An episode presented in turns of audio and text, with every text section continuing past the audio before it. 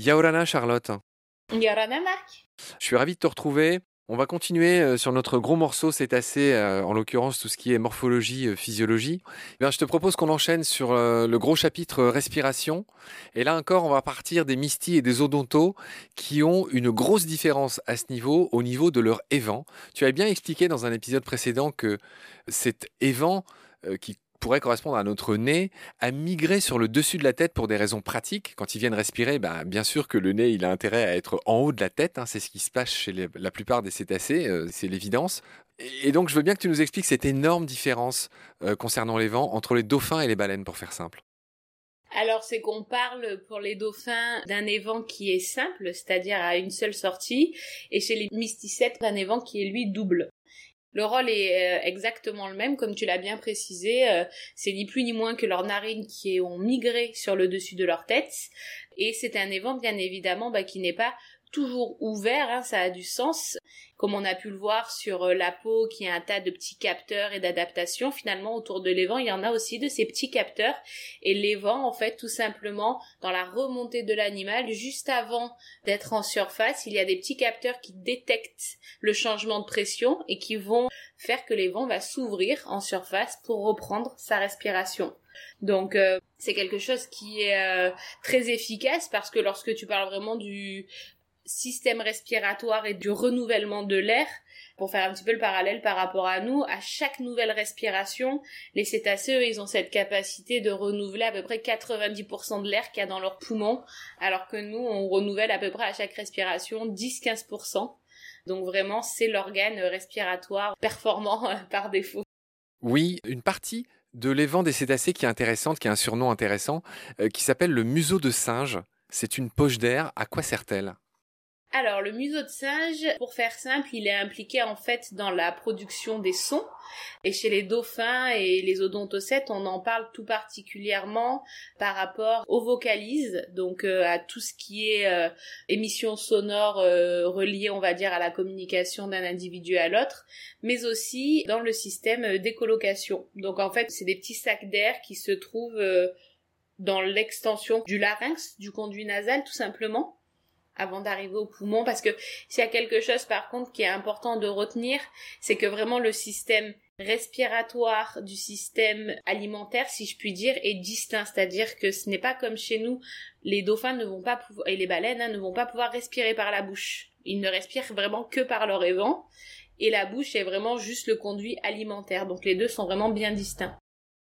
Charlotte, il y, a autre chose de très important qu'on va repréciser dans cet épisode concernant la respiration de nos cétacés. C'est une énorme différence avec nous. C'est que la respiration chez les cétacés est un acte volontaire et non pas un acte réflexe. J'aimerais que tu m'en expliques toutes les implications. Tout à fait. Donc euh, la respiration, comme tu nous le précises, est vraiment un axe volontaire, c'est-à-dire qu'il doit toujours y avoir un certain état de conscience de la part de l'animal pour pouvoir gérer cette ouverture et fermeture de l'évent et donc ces cycles respiratoires. Et la plus grosse chose qui en découle, ben, c'est le sommeil de ces animaux. C'est vrai que pour faire le parallèle avec nous, hein, lorsque on est dans des phases de repos et de sommeil, on peut se permettre de rentrer dans un sommeil dit vraiment profond parce qu'on est sur un axe réflexe et donc on va reprendre notre respiration sans même s'en rendre compte, ce qui n'est pas le cas pour ces animaux qui ont besoin d'avoir toujours une partie du cerveau qui est éveillée. Donc en fait, on parle d'un sommeil qui est unilatéral, c'est-à-dire que tu vas avoir un hémisphère qui va se mettre au repos pendant que l'autre est toujours éveillé pour assurer euh, ce mécanisme euh, dans un premier temps de respiration et aussi pour beaucoup d'espèces qui sont solitaires assurer un rôle de protection et donc euh, de, de surveillance tout simplement dans l'environnement. Les premiers cétacés qu'on a anesthésiés pour faire des expériences, ben, on les a tués parce qu'on s'était pas rendu compte de ça. Et c'est vrai qu'il faut vraiment se méfier. On peut pas les anesthésier, les cétacés, parce qu'ils ont besoin d'être conscients pour respirer. Voilà, c'est ça euh, l'autre implication. L'autre chose que je voulais, alors pardon, je fais un petit retour en arrière, euh, c'est que cette histoire de museau de singe là qui leur sert à émettre des sons, c'est un circuit qui est fermé, c'est-à-dire que euh, quand ils sifflent, contrairement à nous, l'air ne sort pas, il reste à l'intérieur du corps. Hein, c'est bien ça? Exactement, oui. Tu peux avoir certains comportements où tu vas avoir euh, l'émission de bulles quand même qui peuvent servir de l'évent, qui sont souvent des comportements d'intimidation, mais la majorité du temps dans la production euh, des sons, on a vraiment euh, affaire à un circuit qui est lui fermé, donc l'air est renouvelé en continu et permet la production sonore. Charlotte, bah, voilà ce qu'on pouvait dire sur leur euh, respiration. Bah, peut-être on va rajouter euh, des choses. Tu avais parlé de chiffres tout à l'heure. Tu disais qu'ils renouvellent 80 à 90% de leur volume pulmonaire à chaque respiration contre 15% chez nous. D'accord. J'ai noté qu'ils peuvent extraire 12% de l'oxygène de l'air contre 4% dans notre cas. C'est encore une adaptation. C'est encore une adaptation en effet et ça rebondit aussi sur euh, leur capacité, on en avait parlé l'autre jour au travers des records, mais leur capacité euh, d'apnée aussi, euh, les adaptations qui peuvent se déployer chez certaines espèces pour rester encore plus longtemps sous l'eau, le fait de pouvoir diminuer son rythme cardiaque d'une façon incroyable. Je sais pas si tu avais eu l'opportunité de lire cet article qui a été publié récemment, mais on a mis le doigt sur le fait que chez certaines espèces de grands rorquals et notamment la baleine bleue, on était sur des cycles respiratoires où, alors lorsque l'animal remonte en surface, c'est à peu près deux secondes le cycle inspiration-expiration et au niveau de leur fréquence cardiaque, ça peut descendre jusqu'à, si je ne te dis pas de bêtises, deux ou trois battements minutes, ce qui est quand même complètement incroyable. D'accord. J'ai aussi noté que le volume sanguin des cétacés représente 15% de leur masse corporelle contre 7% chez nous et qu'ils ont deux fois plus de myoglobine et d'hématie. C'est clair, ça paraît évident. C'est-à-dire de globules rouges qui leur servent à transporter cet oxygène, tout simplement. À fixer cet oxygène, exactement. Ils ont aussi une distribution de l'oxygène aux muscles qui est beaucoup plus efficace et surtout beaucoup plus contrôlée, c'est-à-dire que on en entend assez régulièrement parler, mais les cétacés peuvent se permettre euh, euh, d'oxygéner que les organes euh, nobles, hein, tels que le cœur, etc., et de décider tout ce qui est en périphérie, de le sous-alimenter en oxygène pour pouvoir garder les réserves suffisantes lors de leur session d'apnée, par exemple.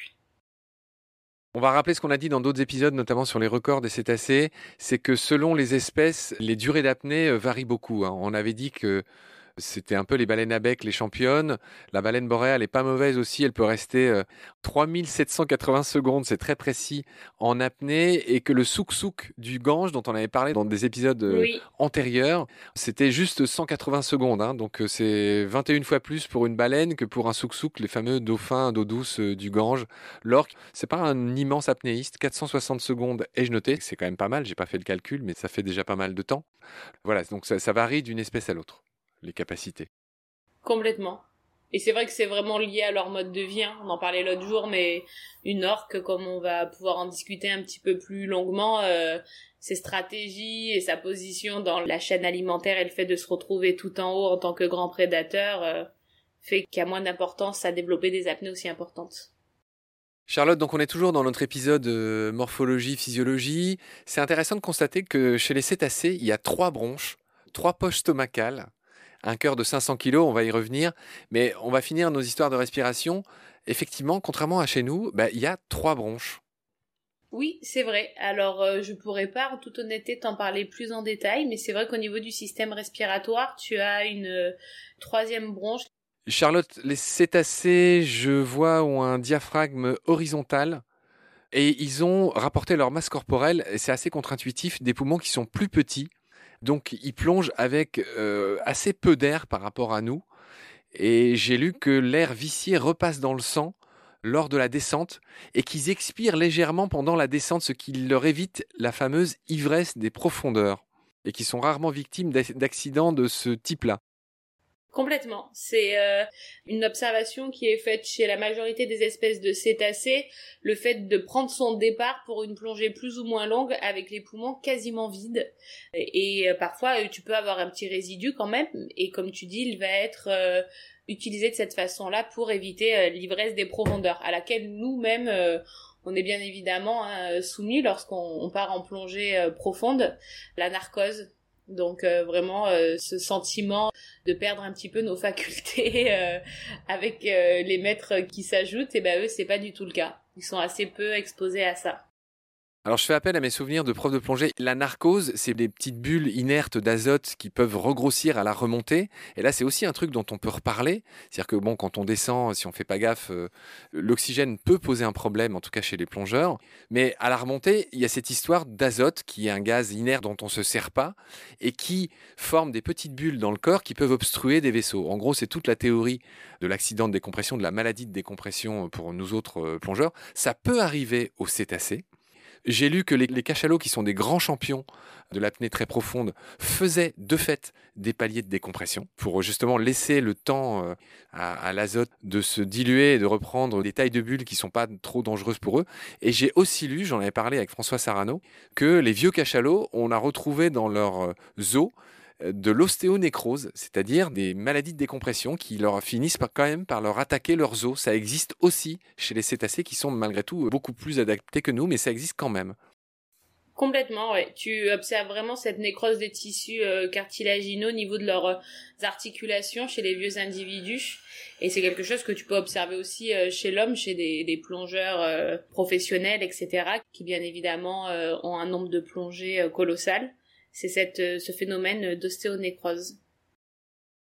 Moi, j'en ai fait que pendant six ans, euh, tous les jours de la plongée, mais en parlant beaucoup avec euh, de vieux amis qui en faisaient depuis beaucoup plus longtemps, ceux qui ont passé leur vie dans l'eau à plonger, ils ont des vieillesses difficiles. ils ont des problèmes d'ostéoporose, hein, les os qui sont un peu creux. Ils ont beaucoup de problèmes articulaires. Et c'est un peu ce qu'on vient de dire. C'est pour ça d'ailleurs que j'avais, décidé d'arrêter de, faire ce métier de plongeur. C'est vrai que c'est un métier difficile. Tu peux pas le faire trop longtemps sans avoir de conséquences graves. Et c'est encore pire pour les plongeurs commerciaux d'ailleurs, qui plongent beaucoup plus profond pendant beaucoup plus longtemps, avec des mélanges en plus différents. Et les plongeurs commerciaux, ils font pas de longue carrière non plus, pour ces mêmes raisons, au passage.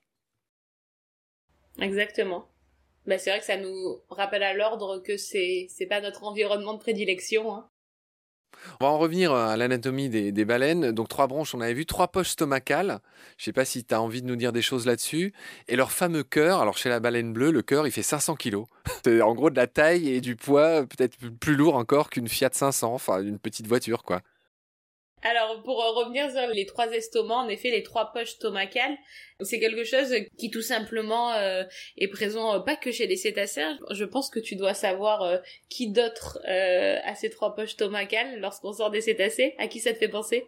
Mais les ruminants, et on en avait parlé, toi et moi, lors de l'évolution, on avait vu que les ruminants étaient pas loin, effectivement, les fameux cousins plus proches qui seraient les hippopotames, etc. Oui, ça a à voir avec les ruminants.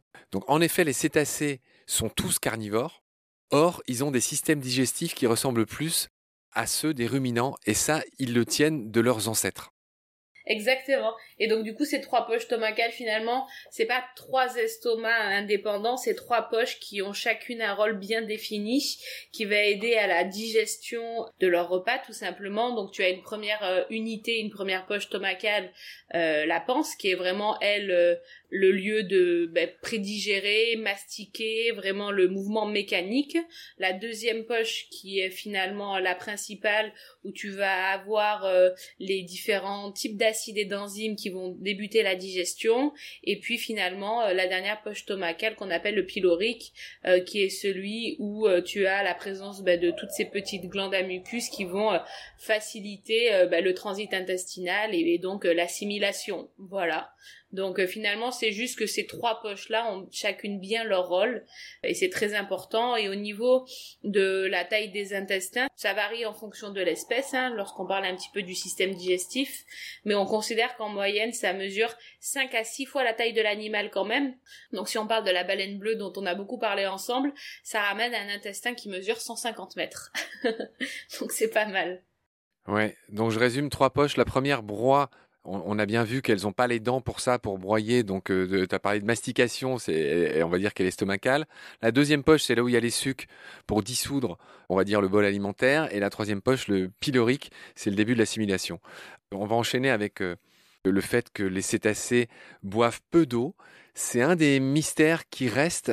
Alors la question toute bête que je te pose, c'est comment euh, s'hydratent les cétacés? Est-ce qu'ils boivent de l'eau de mer salée?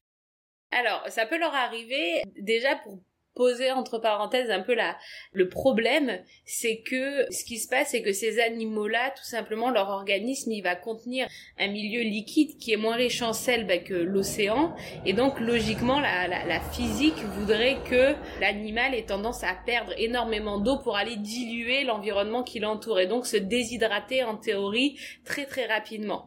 Et c'est pas ce qui se passe parce que les cétacés, la plus grosse adaptation aujourd'hui qui a été mise euh, en évidence, c'est la façon dont leurs reins sont composés. C'est-à-dire que ils ont une structure très très particulière. C'est finalement une multitude de tout petits reins qui vont fonctionner tous ensemble et qui vont permettre de lutter contre cette tendance naturelle en réabsorbant l'eau et en excrétant d'une façon assez colossale le sel qui est en excès dans le corps de l'animal. Et le fait d'avoir ben, toute cette petite multitude de reins, c'est que tu peux te permettre d'avoir euh, quelques petits reins qui sont vraiment dédiés à ça, à cet excès de sel, sans mettre en danger euh, tous les autres petits reins euh, chez l'animal. Donc finalement, chez les cétacés, il y a deux grandes façons de s'hydrater. Ça va être au travers de l'alimentation et donc en absorbant l'eau qui est naturellement présente dans leurs aliments, ou bien en allant aussi puiser l'eau qui est présente dans leurs gras. Dans des périodes vraiment bah, de disette, on a vu que certaines espèces euh, pouvaient avoir des jeunes de plusieurs mois. Et donc à ce moment-là, ils vont puiser dans les réserves de graisse pour s'hydrater. Mais finalement, un cétacé naturellement boit assez peu d'eau de mer. Oui, ce que tu dit sur cette espèce d'excès de sel, c'est intéressant. On dit que l'océan, il est hypertonique, c'est-à-dire mmh. que la concentration en sel, elle est plus élevée à l'extérieur du corps. Donc, comme tous les poissons, les cétacés sont aussi euh, menacés par ça, c'est-à-dire que leur corps a tendance à, rejeter de l'eau douce pour essayer de diluer, c'est une loi physique célèbre, euh, le milieu qui les entoure. Et ils ont tous, enfin, chacun a trouvé des adaptations différentes. Et j'ai déjà raconté plusieurs fois dans Baleine sous gravillon que les requins, ils ont une autre méthode. en fait, ils surinent à l'intérieur d'eux-mêmes. C'est-à-dire qu'ils augmentent un peu leur pression osmotique, euh, les, requins, d'une autre manière que les cétacés. Peut-être que ça se rejoint finalement physiologiquement quelque part. C'est pour ça que la chair de la plupart des requins est impropre à la consommation, en gros, parce qu'ils se pissent à l'intérieur d'eux-mêmes pour réguler leur pression osmotique et lutter euh, contre les pertes en eau. Donc voilà, donc tu nous as dit que les baleines boivent peu, d'après ce qu'on sait, euh, en tout cas, mais qui régulent leur salinité à l'intérieur avec ces reins très spéciaux qui ressemblent à ceux des loutres, apparemment, en tout cas des loutres de mer. Ouais, si tu regardes que ce soit un schéma ou, une photo, hein, lorsqu'on est amené à faire des autopsies, tu vois vraiment hein, toute cette multitude de petits reins, c'est, c'est assez incroyable euh, l'évolution vers quoi elle, elle, elle, tend euh, pour pouvoir euh, contrebalancer en effet le fait d'excréter le sel en excès quoi. Je te propose qu'on s'arrête pour cet épisode. J'aurai le plaisir de te retrouver très vite pour aborder la suite. merci pour tes lumières, à bientôt, salut. À bientôt Marc, Nana.